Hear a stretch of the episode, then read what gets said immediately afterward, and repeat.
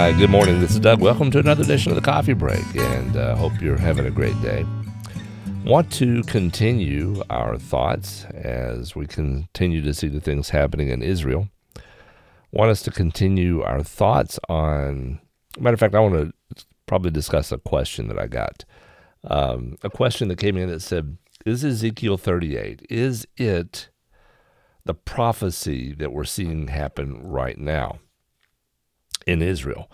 The answer to that question is no, not at this point. Now, it doesn't mean that it can't be or that it's coming, but at this point, no. Because let me go back to uh, verses 10 through 13 of Ezekiel chapter 38. 10 through 13. Let me pull over here real quick. Um, it says, Thus says the Lord God, on that day thoughts will come into your mind and you will devise an evil scheme and say, I will go up against the land of unwalled villages. I will fall upon the quiet people who dwell there securely, all of them dwelling without walls and having no bars or gates, to seize spoil and carry off plunder, to turn your hand against the waste places that are now inhabited, and the people who were gathered from the nations, who have acquired livestock and goods, who dwell at the center of the earth Sheba and Dedan, and the merchants of Tarshish, and all its leaders will say to you, Have you come to seize spoil? Have you assembled your host to carry off plunder, to carry away silver and gold, to take away livestock and goods, to seize great spoil? And we'll stop there. That's the end of 13. Uh, we can read 14 through 17. We may do that. Let me just go ahead and do that while I'm at it. It says, Therefore, Son of Man, proph- prophesy and say to Gog, Thus says the Lord God, on that day when my people Israel are dwelling securely, will you not know it? Will you come from your place out of the uttermost parts of the north, you and many peoples with you, all of them riding on horses, a great host, a mighty army? You will come up against my people Israel like a cloud covering the land. In the later days I will bring you against my land, that the nations may know me. When through you, O Gog, I vindicate my holiness before their eyes. All right. So, in this passage of Scripture, it's really talking about a group of people, numerous people, more than we're seeing at the moment that's attacking Israel.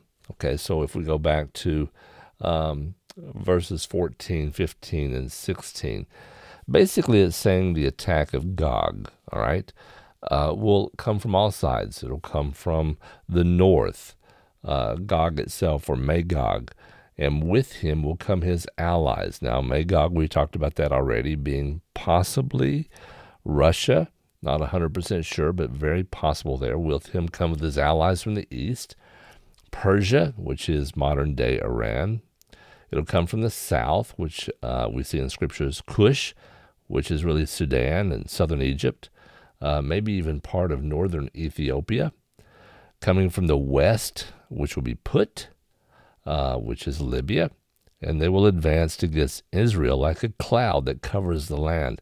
Matter of fact, there'll be no resistance when that uh, there'll be resistance, but they'll come through it very quickly. Uh, it'll overrun all obstacles uh, that come before it. And so, is that what we're seeing here now? No, not yet.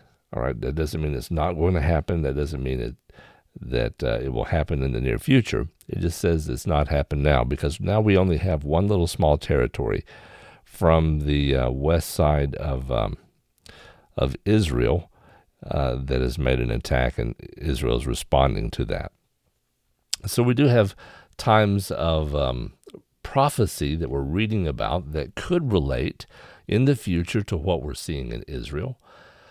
But let me say this if we are if we are seeing things right now with Israel, what does that tell us? What do we need to be doing? Well, I think it, the first thing that we need to be doing is we need to be looking at what Jesus told us to do. Uh, if we go into Luke chapter 21 and we take a look at verses, let me go in here, maybe 26. Is it 26? We'll find out. Uh, no, it starts on 25. All right, it says, and there'll be signs in the sun and moon and stars, and on the earth, distress of nations in perplexity because of the roaring of the sea and the waves, people fainting with fear, and with foreboding of what is coming on the world. For the powers of the heaven will be shaken, and they will see the Son of Man coming in a cloud with power and great glory. Now, when these things begin to take place, straighten up, raise your heads, because your redemption draws near. Uh, basically, it's like when you see these things happen, and this is a prophecy of future times here, when you see these things happen, what you need to do is look up, get ready, for your redemption is at hand. All right? Look up. And the next thing that we, we need to do comes out of Psalm uh, 122, I believe. Psalm 122, uh, verse 6. Pray for the peace of Jerusalem. May they be secure who love you. Never let us forget that we need to be a people of prayer.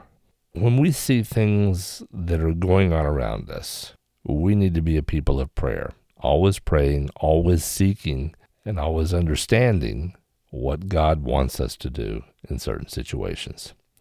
So, in the time that we have right now, look up because the day is closer than it has ever been. That's obvious. But when we see these attacks on Israel, be in prayer. Okay? Well, hopefully that'll help you get your week off to a good start. We have started with a, a little bit of um, greater than three or four minutes, like I normally say. But again, I'm glad that you came. I'm glad that you listened and took the time to listen. And we'll talk to you again real soon. Think on these things, and God bless. Bye bye.